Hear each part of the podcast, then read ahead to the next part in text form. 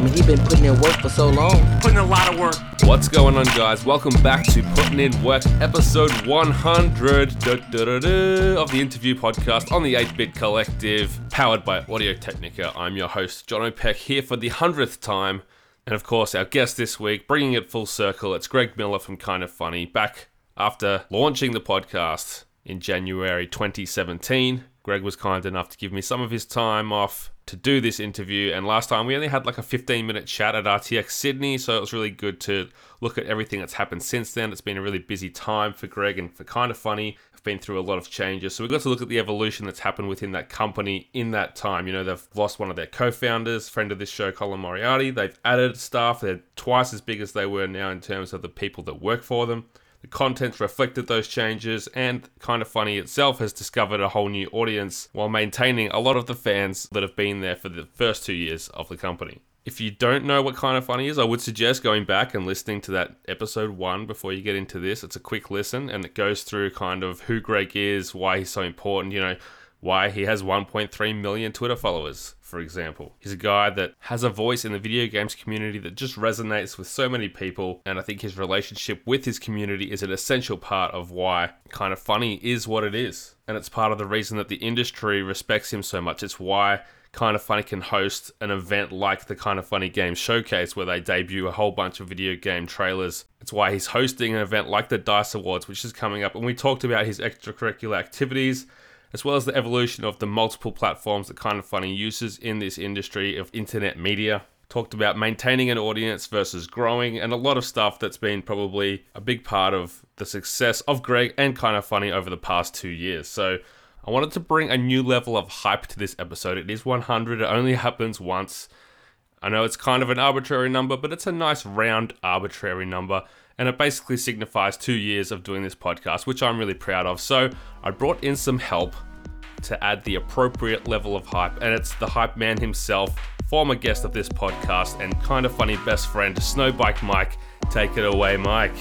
What is going on, everybody? It's your boy, Snowbike Mike, welcoming you to the 100th episode of the Putting In Work podcast. Today, we celebrate a major milestone as we continue our journey with your host, John O'Peck, as he chronicles incredible stories from people of all walks of life putting in work to pursue their dreams and making those dreams reality.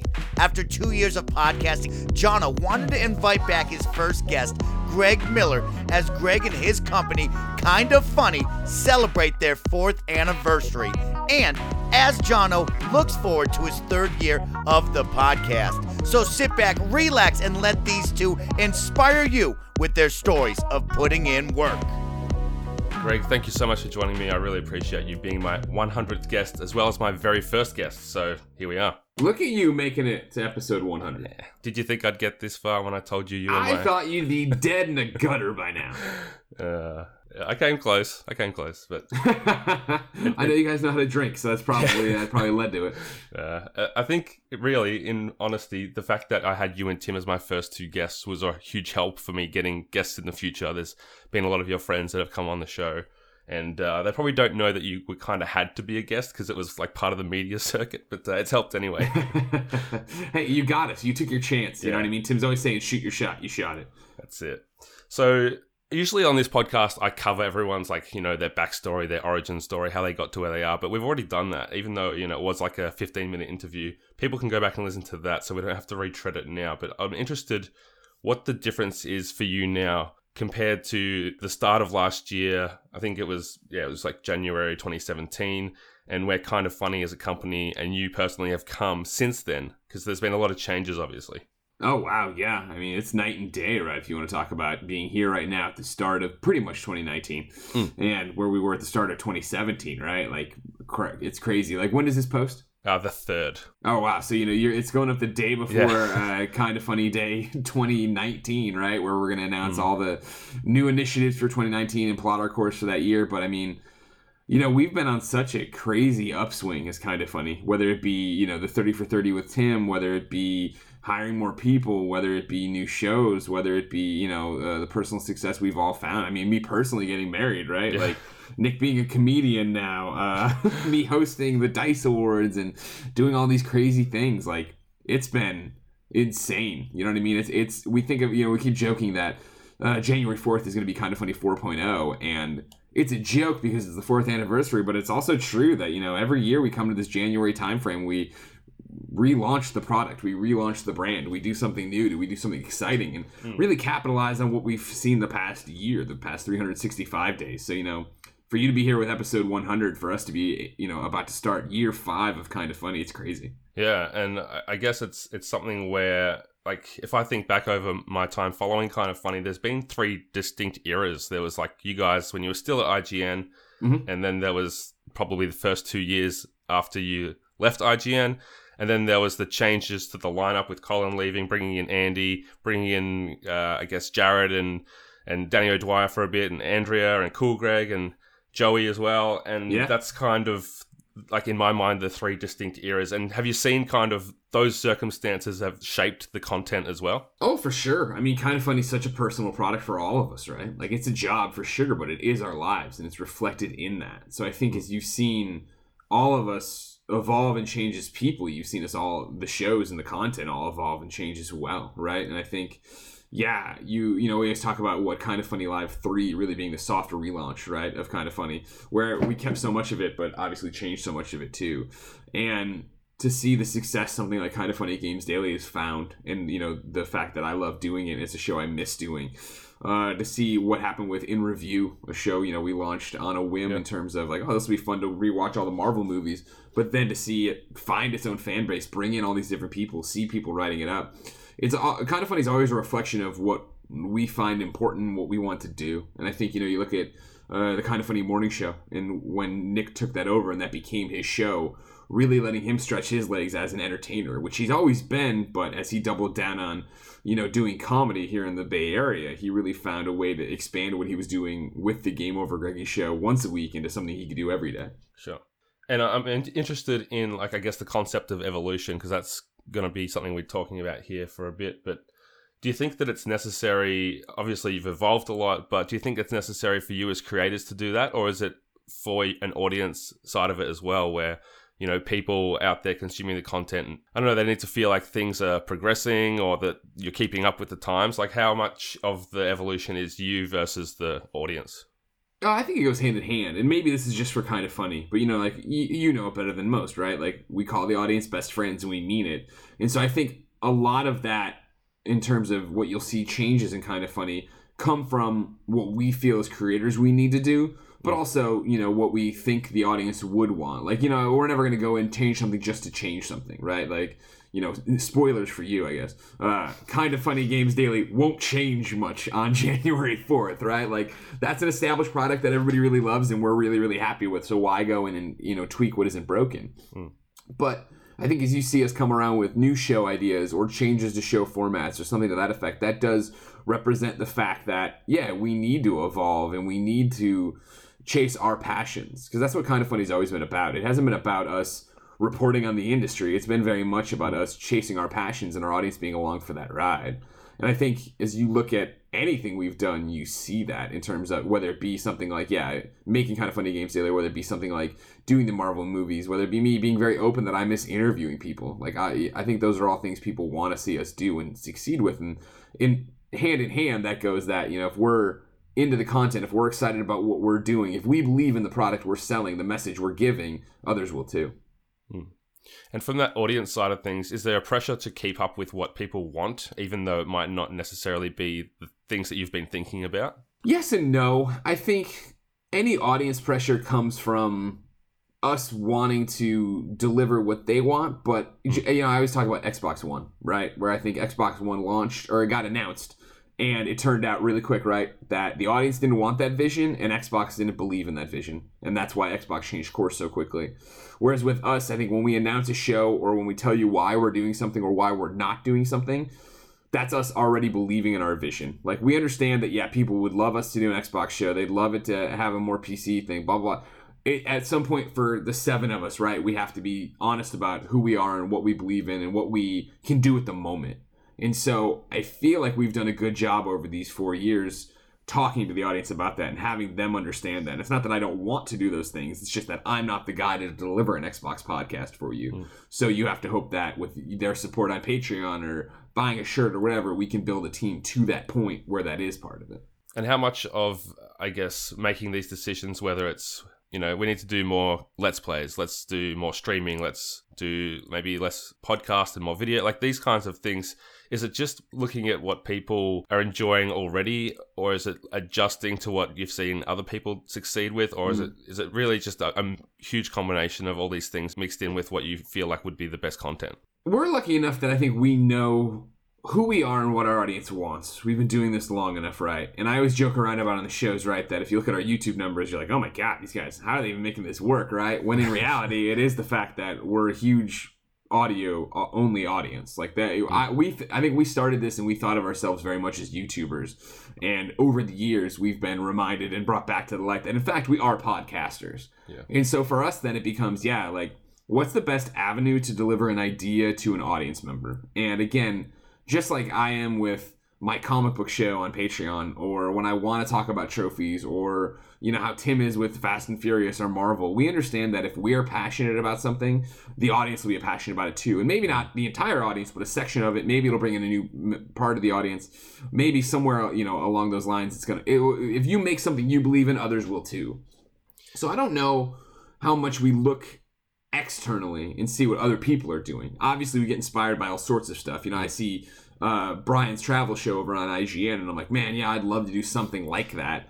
But that's not something I'm going to do anytime soon or ever, maybe. It's just something that I really respect and see them doing. Uh, obviously, we see the success uh, Rooster Teeth and Achievement Hunter have with Let's Plays. That's rad, but we're different. You know what I mean? Like, Party Mode, I know uh, on some places looks very traditional, but for us, it's so radical. You know what I mean? It is such a different idea, and it is like the premier Let's Play thing we do because we were doing the other stuff before, and I don't know if we were doing it right, and I don't know if it was something necessarily at the time we believed in the vision of. It was very much let's get together and we'll play games, and they were fun and they were good, but were they something we were dying to do, or were they a chore to do? You know, p- p- Party Mode's never been that. Hmm. Game Over Greggy Show's never been that. Yeah, it's interesting because as like someone in the community talking to other people about your content, it seems like there are people who they might have never watched a party mode, but they listen to kind of funny games daily every single day, or they might Right. listen they might listen to GOG every week and Gamescast, and that's it, or you know they might watch they might watch GOG, but n- they never listen to it, and then there's someone like me that listens to it every week because that's how I prefer to consume my content. So you're you just thinking that it's the method of throwing everything out there? You know, here's all the content. It's a buffet. Take what you want and uh, hope that it tastes good. Yeah, that's part of it. I think it is very much that we're well aware that the people who watch everything or listen to everything are rare, and that we are not. You know, I, I remember when Colin and I would be doing uh, "P.S. I Love You," and we'd go to do Gamescast, and we'd be like, "Well, like we said here," uh, and we'd always be like, "Damn, I hate the fact that we're saying that. I hate this. You know, people are going to get so mad that we're repeating the same stuff." And in reality, there's such a wide berth there of people that lots of, you know watched this or listened to this and didn't listen to that or watch that that uh, we're over that for the most part i think where we understand okay cool we can have a similar conversation here we have a different idea there and no show or product is ever going to reach everyone that considers themselves a kind of funny best friend. Yeah. and that's awesome and liberating and terrifying in the same breath of yeah i'd love to where can i go to deliver a message you know what i mean? Like when i was at the chicago meet and greet uh, at back at uh, thanksgiving and these uh, folks had driven down from toronto. They had driven down seven hours to hang out with us and see us for you know the 10 minutes i got to ha- shake hands. And i was like oh my god that's so great blah, blah, blah. i'm like but why did you come to eglx and they're like what do you mean i'm like nick and i were just in toronto like two months ago and they were like fuck. Like, you know what I mean? How, how, how do you miss the tweets or the things on the morning show or the game? But they did because they- maybe they're they're like me and they let podcasts stack up and then mm. listen to them over time. Maybe they're they you know maybe the one show they did listen to maybe they were in review fans. We didn't talk about it. Like it's impossible to tell everybody everything, which is crazy. Yeah. No, that's interesting. And like in talking about evolution, the platforms that you use as well have changed incredibly over those two years. So I'm interested in how YouTube, Patreon, Twitch, whatever it is, how they've changed, but also where you see them going, whether you think that they'll make things more difficult, whether they'll make things easier, or if you just have to kind of see what happens and adjust to it on the fly. Man, you know, when I think about Twitch or YouTube or podcasts or Spotify and all these different platforms and how we use them, it, I'm often reminded of how we were when I was still at IGN in the early days, and then how we were when we started Kind of Funny, where at IGN everybody was very focused on IGN.com and Yeah. getting people to the .com and to the homepage, and all the content would be there. And why would we put things on YouTube when we have our own video player and all these different things? You know, and eventually, while I was there, right, you figure I was there eight years. Obviously, all that changed. IGN, a huge powerhouse on YouTube now, and a million other places. But it was that idea of like, okay, cool, we can no longer expect the customer to come to us. We have to go to them. You know, we have to find the consumers where they are. And so that was something, you know, that was important as we went with kind of funny. In the beginning, we thought it was so easy. You know, go to Patreon and get everything. Oh my gosh, go to kindoffunny.com and get everything. Go, you know, go to just the YouTube page and see everything. But no one does that, and so we have to be better at promoting everywhere. That's the biggest thing. I need we need to be everywhere. We need to be in front of everybody's eyes or ears and wherever they're getting it. And so like, you know, it was a big deal to get on Spotify in the last times since last time we talked. And then even this morning, you know, on the subreddit there was a thing where a kid was like, uh, "Hey, TuneIn isn't updating with kind of funny games daily." And that is 100% a tune-in problem. That's not like we're not clicking a box, but it is something we need to chase down when we get back in 2019. We need to figure out why we're not there because all it takes is that one or two weeks, and like this person is on the subreddit being like, "Hey, where is everybody?" Everybody else is forgetting about us and listening to something else, right? Like that's how it works out. And so as we go forward, and especially for 2019, I want to see us get way more serious about social. Like, you know what I mean? We're we don't use Facebook well. I'm not a Facebook person. You know, our Facebook page rarely gets updated. We need to do that because there's so many people that just do that. And even on Twitter, I think as we've gotten as we found more and more success success which is awesome and amazing and it's so so great we you know couldn't do these things without it you know tweeting out links and short videos has gotten more rare or harder to do. Like we need to double down and focus on that just because it is that thing of so many people don't subscribe to the youtube page. You know what i mean? Like we just Yeah. put up uh, or i shouldn't even say we just put up. Last saturday we put up the wingstop stream we did of smash brothers on youtube which was outside of the normal uh, wealth of content let alone the normal publishing schedule. So like today i went in to promote it and i was like oh damn like these views are going to be terrible because on if you go to youtube.com slash kind of funny games right we put it into the kind of funny plays playlist which doesn't have a playlist uh, slotted on the page anymore because we don't do anything regularly that way. And luckily the video did fine because again it's people looking at their new youtube notifications. They're not coming to youtube.com slash kind of funny games. They're not going I'm, i still think it's so mentality of like oh man like i like this creator i'm gonna go check you know Yeah. philly d's site i'm gonna go see exactly what they put up today that's not how it works at all and we need to get better about that and i want to continue to be in front of all these people so you know you ask what do I think of the platforms, you know, how they've changed, whether it be Patreon, YouTube, Twitch, and all that stuff. They've all gotten smarter. They've all added in things we need or want. But for me, it's so much more about just getting there than in terms of w- what they're doing. I know YouTube, you know, like now does things like to promote your live stream ahead of time and all these different, and it's like mm. we don't use YouTube that way, so we don't use it. I'm just excited that, you know, playlisting is easy and end cards seem to be working well. Yeah, it, it's funny. Like if someone's not on a particular platform, they almost miss out in some ways because Totally. that's just the way it goes. Like I've got friends who have been like, "Oh, I'm just I'm gonna like disconnect my Facebook page," and it's like, "Oh, well, I guess I'll talk to you next time I see you." Like because you know, unless you go out of your way to send them a, a text or something, they're never just going to pop up in front of you um, in a way that you Yeah. can keep up with what's happening in their life or whatever. And it's just, yeah, it, it reminds me of that. It's, it's funny. Well, that's the whole thing about it, right? That's how this all works. Is that it is. It's not that we don't like each other uh, as much as we used to or anything else, but we all just become creatures of habits. Where I go there and like I know so much about so many of my friends from the Instagram feed and what they post, but if you're not using Instagram and you are just a Facebook person, I have no idea what's happening in your life. I don't use Facebook. That's just not how I do it. So Yeah. And so I'm interested in the creative vision because any group of people that are trying to create stuff together, as human beings, we naturally have different perspectives, we have different interests and different desires. I- I'm assuming that that's not a struggle, but a tension for a group like you guys. Like, obviously, we saw Colin left because he wanted to do things differently. And I know that uh, you and Tim have talked about kind of funny in not like vastly different ways, but you both have probably different initial visions of what kind of funny would be in like say five years so how do you kind of pinpoint in a direction that is positive and, and making sure that everyone's happy with what's happening Well, I think for the most part, it's all about communication, right? I think at the very core of it, all the members of Kind of Funny are there with the same belief in the same system, right? That they're there. To, we're there to make content with our best friends for our best friends. Sure. Period. You know, full stop. Like we want to be a positive force on the internet. Uh, so you start from that point, and I wouldn't say there's ever tensions. I would say there's conversations about stuff, right? Where Hmm. I'll say I want to do, you know, I, I think this would be a good idea, and you. It's rarely is it ever I say this would be a good idea, and I think it's a great idea, and nobody else does. Right. It's usually that I'm like, mm, I'm not sold on this de- idea. Am I wrong that it's wrong? And Tim or Nick or whoever will be like, no, that's not a great idea. Okay, cool. That's what I thought too. We'll pass on that opportunity, or we won't go to this event because it conflicts with something else.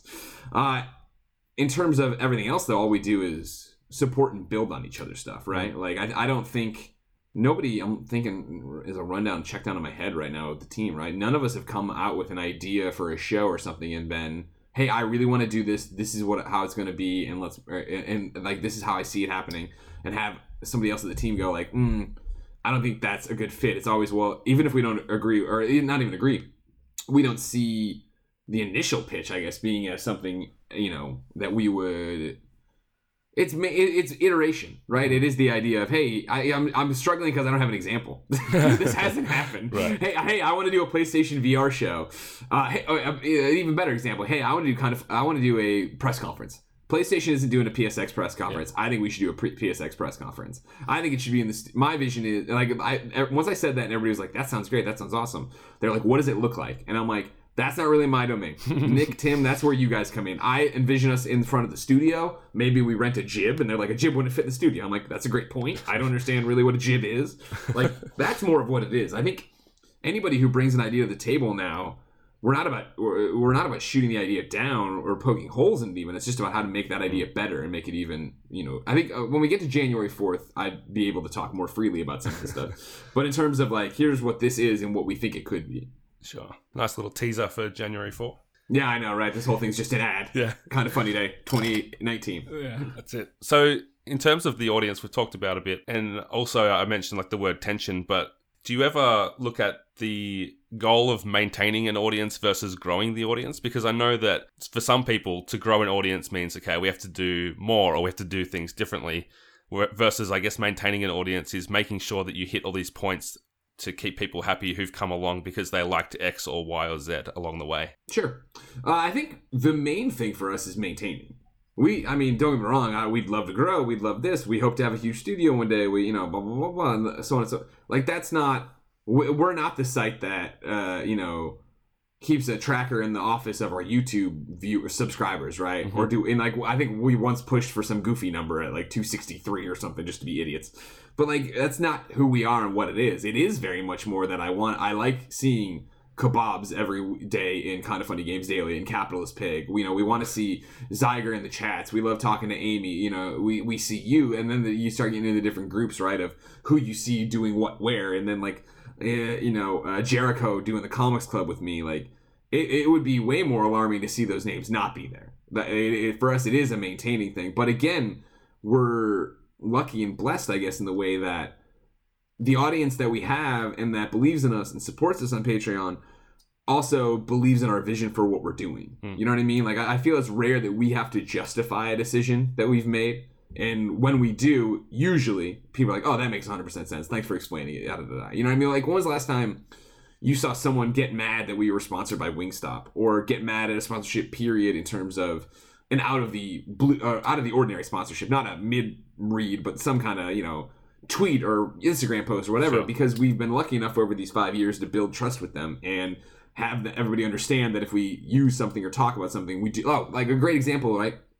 Was um the D three game, uh, Marvel Puzzle Quest, where that's a mobile game. Everybody knows we don't really play mobile games. It's the rare thing, with the exception of Tim. He plays all that Disney emoji crap all the time. But like, you know what I mean? Like for me to be like, hey, I played this mobile game. It's Marvel and it's Puzzle Quest. You guys, and I had the message of you remember I I loved Puzzle Quest on PSP. So like this is what it is, and I actually am playing it. I actually do like it. Like even all that said, I still expected blowback more of like, oh my god, these, I you know the guys never never being an exaggeration, but never play mobile games, and that didn't happen. People were like, oh, Greg's talking about this. Greg actually likes this game. I understand that. I can trust that. Like we're we've been around long enough that I think we've established well enough, and the audience is established in who they are and who we are. That they understand what we're doing, why we're doing it, and having conversations. There was a great conversation on, I think it was the last uh, Games Daily of the year about like you know me hosting gigs for. Uh, uh, hosting the Overkill's The Walking Dead thing, and then doing the Fallout uh, 76 Twitter stream or uh, uh, Twitter party, and how like those you know weren't great games, but you did it, and like do you regret it, and yada yada yada. And it was like, well, no, because I wasn't promoting those games as being great. I did those Yeah. things because I was allowed to ask questions and be honest, and that's another great example of rather than see someone troll us or scream at us or whatever, it was a very respectful question written in about the business side of what we do, which is awesome. Hmm. Yeah, that brings me to a, a question that will be interesting to hear what you have to say because you sent out these tweets the other day about like the fragility of an audience in talking about Insomniac and Spider Man and kind Oh, of this entitlement that people had over you know the, the Sam Raimi suits and the uh, the way that that was like, mishandled, I guess, by that community, and uh, it, it made me wonder whether using a moniker like Best Friends and creating this uh, relationship with an audience that you know some of them you know you do know you recognize them but many of them there's just too many for that to be realistic um, in the For sure, literal so in many the- are that silent, the silent majority I talk about all the time, right? yeah in the literal sense of best friends like that's impossible obviously but you know Yeah. there's obviously the spirit behind it and that's all great but do you feel like with a term like that being thrown around people foster this sense of entitlement and that either you should listen to us and you should do what we want all the time and if you don't then it's just lip service and it's fake and blah blah blah No. In the early days, there was concern of that, I think. And even in the early days of establishing it and seeing people wrestle with it on the forums or on the Facebook group, and the people who do pop up in now a Reddit thread or somewhere else and be like, I think it's bullshit that they call us kind of funny best friends, so on and so forth. They don't tell us everything, blah, blah, blah. I've always thought they just they missed the point of it. They're just, they're thinking too too locked into thinking of it the same way I would call Poe my best friend in mm-hmm. real life, right? Like it's the idea that we're talking to you as best friends. It's the idea that we understand you're inviting us into the intimacy of your life and your routine, which I think is the biggest part for podcasts or consuming content in general. It's the idea that you're here again for that unified reason, right? That we are all here to be a positive place and to be able to disagree with each other, but not sink to the low levels of the internet and be a troll and be an mm-hmm. asshole, right? And the one thing we've lost, and I, I've started bringing back recently, right? I forget where it was too. It was a thread somewhere. I think on Reddit. Maybe it was. No, it was on. It was on. the. oh, it was when we were talking about games, game awards. It was a kind of funny games daily. We were talking about a question that brought up the fact that when one of the award recipients at the game awards was receiving, there was a Twitch chat talking about transphobia. oh yeah i remember this and that they thought the kind of funny best friends were better than that. And I had to be like, well, you understand, of course, that you know we can't check them at the door. Like, there's no way to stop somebody from coming in and talking and do this. But in the same way, that's exactly what a best friend isn't about, right? And like, if you see that happening, they're not a kind of funny best friend. And like when we, you know, that first day we launched uh, kind of funny firm and proper, we were talking about this of, you know, we want the community to be self-policing. And when I say that, I don't mean somebody's an asshole and you, you scream and yell at them and sink their level. I mean, you know that they're an asshole and they're not a best friend and you can mute them and they don't matter. Their opinion doesn't matter. Ignore it and move on, right? Like, that's the biggest thing I think people lose. Like, there are plenty of people who think that just by listening to the show, they're a best friend. When in reality, no, it's you're walking the walk and talking the talk and being respectful to each other and you know celebrating the best parts of the internet and being a positive person and trying to be better. Right? I talk about that all the time. Be better to each other. That's what makes a best friend. And so I think somewhere along the lines we lost the idea of that if you're an asshole, we don't want your fucking money. We don't want your fucking view. Get out of here. And it's not that we lost it as much as we just stopped saying it because we got busy. And again, 98% of the audience totally gets it and doesn't need to worry about it. And, but then there are people who want to troll and want to get, you know, under people's skin. And always heartbreaking to see people not understand that and try to engage with them and try to change it when in reality, clearly they don't want to have a conversation. Yeah, that makes sense. And I think it's interesting also to see people who I know from this community who have kind of dropped off from consuming podcasts or YouTube in general, you know, so they're no longer consuming kind of funny content, but they're still in that community and they're still a best friend. So it really, you know, in that sense, it really does almost have nothing to do with whether they listen to a podcast or not. Oh my gosh. Ding ding ding. You hit it, right? That's the whole point. It's it's what I always talk about with meet and greets, right? Where yeah, the meet and greet it's cool to get an autograph or get a photo with us, but psst, the real secret is you're you're Yeah. there for four hours with all these people who have the exact same interests as you, and you make a new friend, and you start a podcast, or you just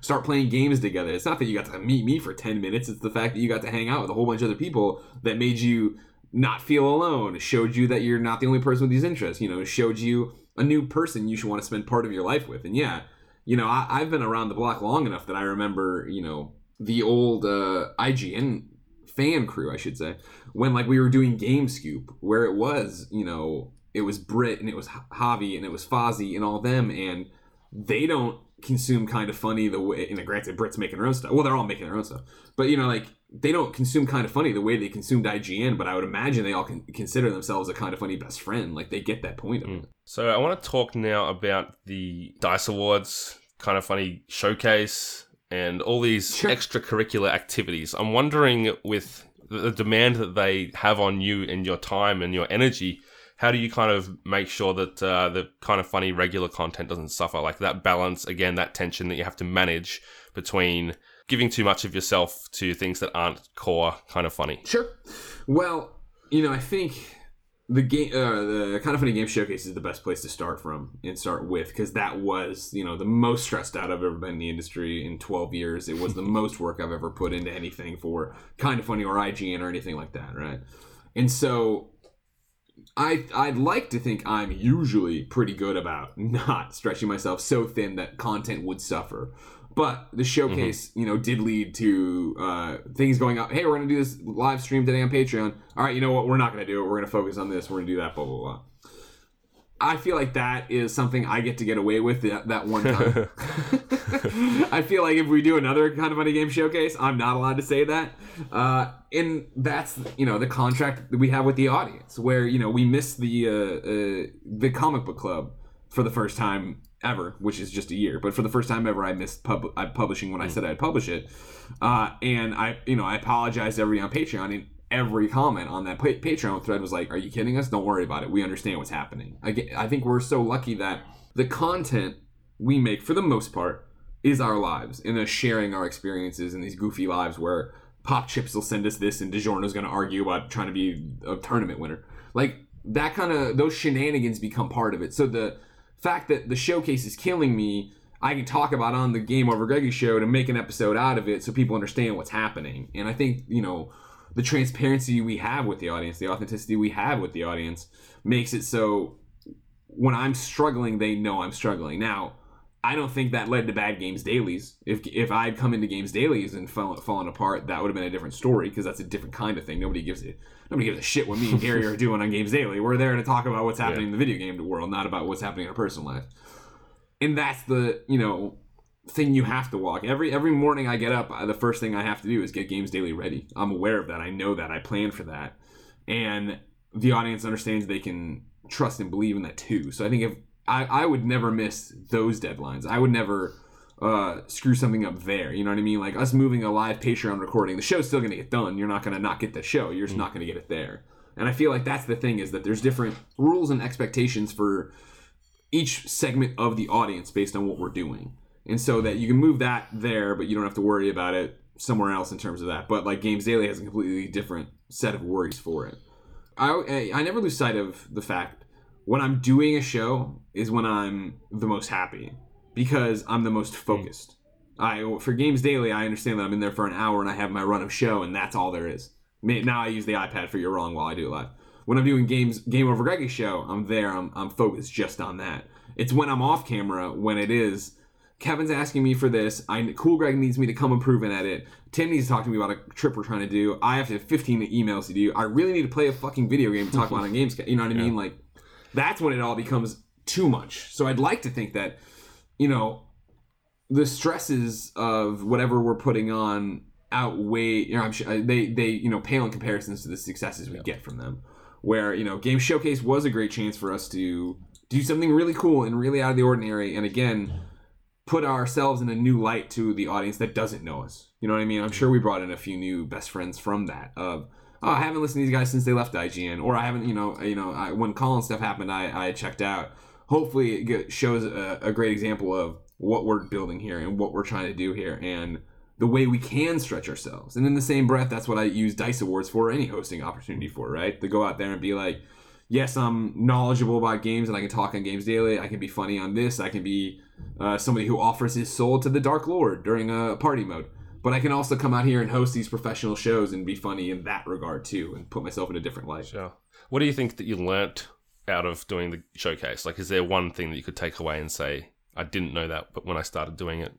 Yeah, I think that if we were going to do another one of these, I'd want a lot more time. You know what I mean? Like, th- this is how, how it had to be. You know, we had a month and a half to pull this thing off and get it done, and we did. But I learned I could use more time. I used. I do need to step back more. I need to. I need to delineate more probably when the, when it comes to that. I am very much the guy that I'm on the subreddit asking you know answering questions, and if you have one, I'm gonna get it to the right person, and I'm gonna do. I'm gonna you know Joey needs this, and uh, Tim needs that, and I'm bouncing around. I I needed to say n- no more during that. Right. I need to n- not be afraid to say no to my team, and also ask them for help on certain things because they're all more capable to do it. Uh, I probably should have skipped a few games dailies there, not because my performance was bad, but because it put me behind, behind, behind, more and more stress on what we were doing, and Sure. you know, I think there's something to be learned from that. Uh, and then also, don't put specifics in your script. Don't don't say you have five games. Don't say you have these next seven games. Just say these next games because something's gonna change and it's gonna be a pandemonium moment. Oh. That's great. What do you think you learned about the industry itself from doing that? Because this is, I guess, as far as I know, the first time a group of content creators has put together a showcase of this sort. Yeah, to my knowledge, too. Uh, I learned, you know, it's as awesome as we think it is that there are that many incredible, amazing people making games that you know are willing to take a chance on us. And I know that sounds weird to some people, like kind of funny is established and I'm established and all these different things, but still, to you know, EA was sharing the Anthem asset for the Game Awards super early with me to talk about how they were going to do this, and then the the amount of people who heard about this stupid thing and changed the release date of their games or made a new trailer from scratch. And in the same i always talk to developers that you know even though it isn't exactly apples to apples like what we all do is very similar. You know we get to ship a game multiple times a day with all these podcasts and products we make but i understand dealing with the audience obviously. I understand you know dealing with expectations moving these things around. So to see the people who I know buckle down to get trailers done in a weekend, you know, uh, that they wanted to get their game out to their audience, uh, it was incredible to be a part of these people's moments and awesome to see them succeed. And so cool to see the tweets from kind of funny best friends and then just you know the posts from people who don't know us well on ResetEra being like wow this indie game i had never heard of before the showcase is now on my most anticipated list. And have it be you know when you say that about any game people are excited. When you say that about anthem the anthem team is excited. But to see it literally resonate down to the one man creator to see it resonate to the team of three that went through all this stuff to put their, their game together and get it on the showcase like that's powerful to see them respond to that tweet and be like oh my god thank you so much for saying that. Like i know how many indie games come out and small games come out that never get the time of day that i just read on games daily and have no idea what they look like and don't even come back to ever find out. So to see you know 69 games that were all awesome you know get the love they deserve and the attention they deserve and have people talk about them as if they were you know announcements at the game awards that was rad. Yeah, that is cool. And doing an event like this, it must have opened up the windows of opportunity to do all kinds of crazy things in the future because this isn't something that I can imagine anyone would have predicted happening until it was actually happening. yeah yeah i think that was that was the nicest you know the people who we tried to work with everybody for the showcase yeah. and lots of people were in the camp of as you went to bigger companies like cool i believe in this idea but i need to be able to show my executives. I need to be able to show you know like obviously the you know developer thing at the front right? You can imagine the names we went to that didn't we didn't get. And they're like it's just like to wait to spend this person's time on it they the people who are in charge of that person need to know what this is going to look like and what it's going to be. So when the showcase went live and you know the texts and emails and you know conversations i've had in person from people about it of being like holy shit dude like that was incredible mm. Like yeah I, I think it did you know it, it accomplished what we wanted in terms of getting games out to the consumers uh, you know promoting creators we think are awesome but then also putting us into a new league and making us you know look different and even you know for somebody who you know, we made a lot of headlines when we left and started patreon right and we've had headlines since then but to have a giant moment like that on the industry stage and have the industry take notice, it, it feels good. Very cool. So, what would you say has been the hardest part of these past couple of years? There's the transition, finding a new audience, keeping the the old one, and keeping everyone happy, and I guess just personally creating content that's different with a, a new group of people around you. Oh man, that's a big question. I mean, I, I can't stress to you enough what a good place we're in now, and how much we feel like we're on the we're on the right track, and we know where we're going, right? But since the launch and doing all this stuff, there, I think the things we've you know you struggle with is, are we making the right decision? Is this the right thing? Will the, you know will opening this up on Twitch or doing this on YouTube will that throw everything off balance? Will you know? I, I think now we know that we can we can pretty much do any kind of content we want to make, and we're going to have the same core audience. But what kind of audience, what kind of content can bring in new m- audience members and find new best friends, right? Like MCU really caught us off uh, off our off guard in terms of how successful that show was. Like we expected it to be cool and be awesome and really you know serve our audience of people who love superheroes, but to go out there and learn that oh man that can really break down walls and that can really get to new places and it can have articles written about it on its own. That was weird and that was different. And so it it, it you know the i would say the past year and a half has been oh we know what we're doing. Oh we understand the audience. Oh like oh we feel so rock solid right now you know what i mean? Like in terms of we know what we're doing and we know that the audience likes what we're doing. And even if we announce stuff on the fourth and people scratch their heads we know they're going to give it a shot. And we're and since we believe in it we're going to be able to make that show something you care about. Yeah, it must be a good feeling. oh my god it's incredible right? Yeah. but then it comes with the stress of like yeah you know not that i um i, I don't feel like i guess that's the thing back in the day when we started all this it felt like we were spinning plates and i you know i, I one plate i'd have one plate going really well but then i'd see one start to wobble and run over and start spinning that and mm. like you know jumping behind between all these plates like i don't feel that anymore now it is that thing of like i don't want to let anybody down i don't want anybody to be disappointed i want to make sure we're making the best products we can but I know we're making the best. I know we already have the best lineup we can we can have, and so like growing that, you know, iterating on that, getting you know the right people into work on all of that. That's what it's all about. Yep. Yeah, so many content creators I know constantly struggling with like, is what I'm doing the best version of this that it can be, and Sure. just small tweaks that might make it better. But And that's the thing is, I think we have we we know what we're doing is the best, and we know the stuff that could be better, how to make it better, mm. and hopefully on the fourth, that's what it's all about of coming on the blocks and here's what we're doing to change this, address that, but. We have. I mean, we. I think we could, you know, not change anything and still have a, a banner 2019. But I think we're about to do some really cool shakeups and you know some new additions and stuff like that. Just new ideas in there that should really make people happy. that's cool. Is there anything about the fourth phase of kind of funny that you can talk about now, a, a day before it's being announced? I think it's gonna- I think it's going to be really really exciting, Yeah. and I think it is going to lead to. I mean, I, it's funny that every I say every year is our is better. Every year for us is better than last year, in terms of personal growth, in terms of you know professional, uh, I guess milestones. I think this is going to be our best year, and I think we're really gonna. I think it's going to be a year where we really do open up in, to a new audience of people where they are really like, oh man, this is great, and also it'll be easier to define what we are and who we are and what shows you like and why you like them. I think we do do a little bit where things bleed over into one another. Even though I was talking to you about how not everybody watches everything, consumes everything.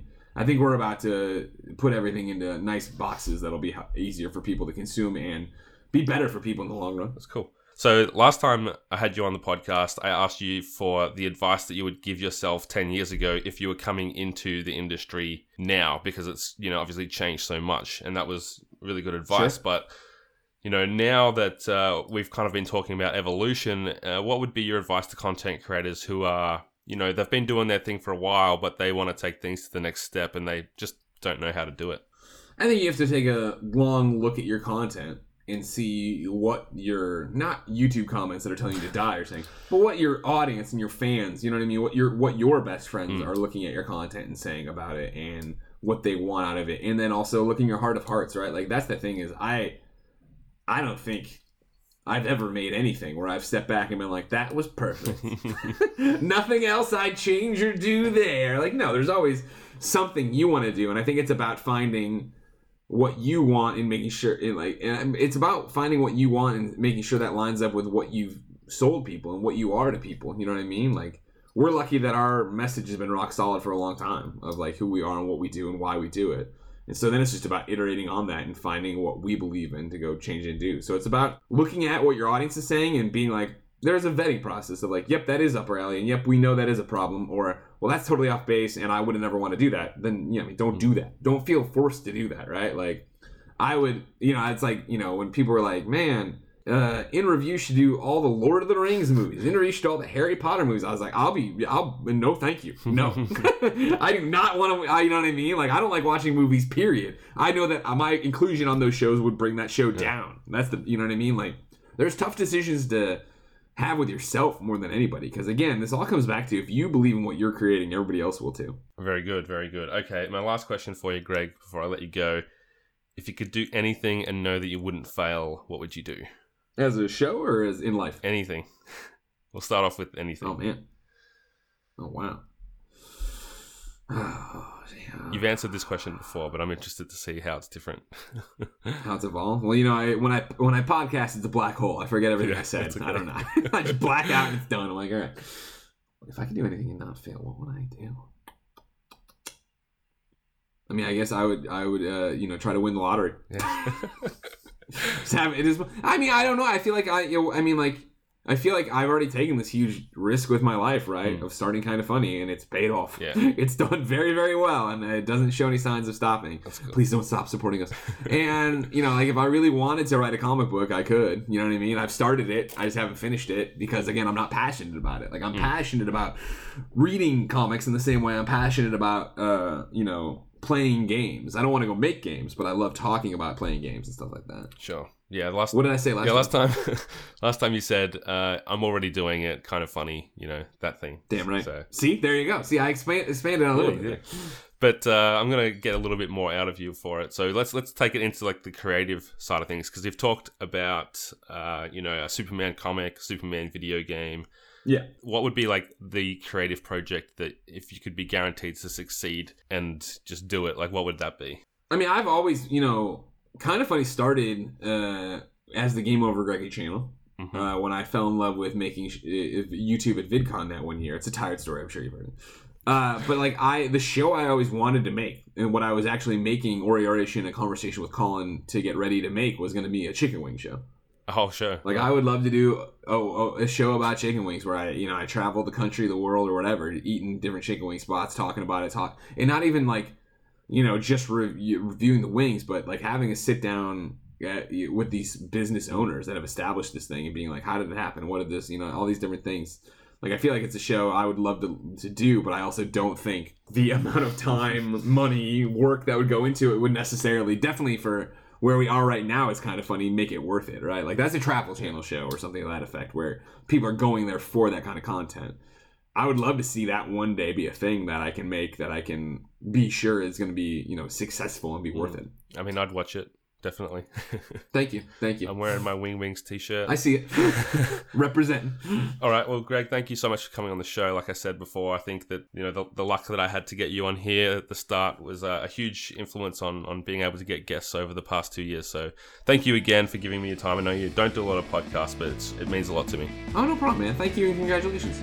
That was episode 100. Thank you so much for listening, and thanks to Audio Technica, with special thanks this week to Snowbike Mike and Pixel Brave for the thumbnail. You can catch Greg on Twitter and Instagram at GameOverGreggy. If you enjoyed the episode or any of my episodes, please leave an iTunes review or a five star rating. Really goes a long way to helping out the show. And if you really enjoyed it, please go to 8bit.net slash PIW. That's A T E B I T. And you can pick up some sweet putting in work merch and check out the rest of the awesome podcast content from my friends in the 8 Bit Collective.